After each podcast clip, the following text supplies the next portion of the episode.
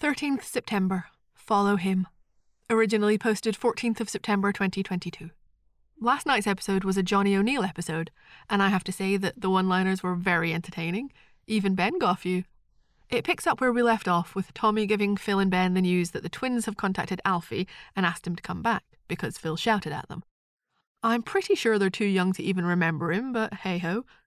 Phil doesn't seem too worried, convinced that Alfie will stay away if he knows what's good for him, but Ben isn't so sure and reluctantly breaks it to his dad that he's pretty certain Alfie would come back because he knows he loves Kat. He even mentions the last wedding Alfie crashed for Kat, her wedding to Andy Hunter back in 2003. Guess Ben must have heard about that on the grapevine, considering he was in South Africa at that point. I don't think Ben had had that many run ins with Alfie when they were together on the square, but the three things he knows about Alfie are really the three things he's known for. And Ben pointing that out makes Phil realise that actually maybe Alfie will come back.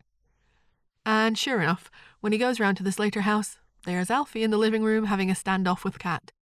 He agrees to wait for Kat at the altar, but hangs around outside the house first to make sure Alfie really is leaving. Some of the wedding party wait with him, including Ben, Lexi, and Lola. Lexi wonders if Phil's been dumped and that's why he looks so angry, but Lola points out that he always looks like that, which is true. Ben's casual offer to call the ambulance in advance for Phil to go back inside and hurt Alfie is amusing, as is his deadly serious follow up offer to follow Alfie when he eventually does leave the house. Phil declines, though, and suggests they just get to the church. We cut to said church a bit later on, and you'll see that it's where the pap pics were taken a few months back. I'm not actually sure whether or not Phil and Kat actually get married, but I find it quite interesting that Ben's pretty pessimistic about the chances. He's supposed to be reassuring Phil as the best man, but his main purpose in this episode is to be the voice of doubt in Phil's ear about whether Kat will actually show up. He laments that Phil should have let him follow Alfie because now Kat's not answering her phone. Phil insists that she'll be there, but Ben's clearly not convinced. There's another moment of awkward waiting around until Lexi approaches and asks if there's still going to be a party, even if there's no wedding, because Ben promised her a dance and a mocktail.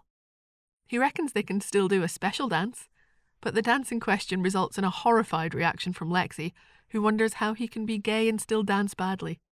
Which I took personally because Ben is a good dancer, actually, and Lexi knows it. We'll just say she was teasing him in reaction to him trying to embarrass her.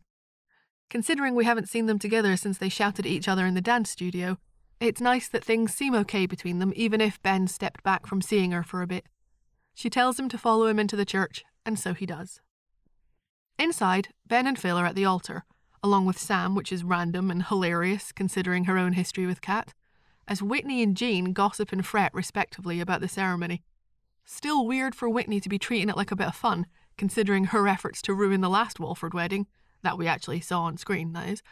But Jean's fear that the Mitchells might kill her in revenge for Kat not turning up was funny. Ben suggests to Phil that he go back in the house to see what's going on, because even though he got a D in maths, he can put two and two together. He clearly thinks Kat's not going to show, but Phil clings on because, well, what choice has he got, really? He's unaware that Kat, Alfie, and the twins are currently stuck on a boat in the middle of the river, or canal, wherever they are. And they're there because Alfie wouldn't take no for an answer and drove them away from land and then the engine failed. Romantic? One assumes there'll be more minimal Ben content in tonight's episode, but it's better than nothing. I'll be interested to see where his pessimism will lead and whether Kat and Phil will actually get married.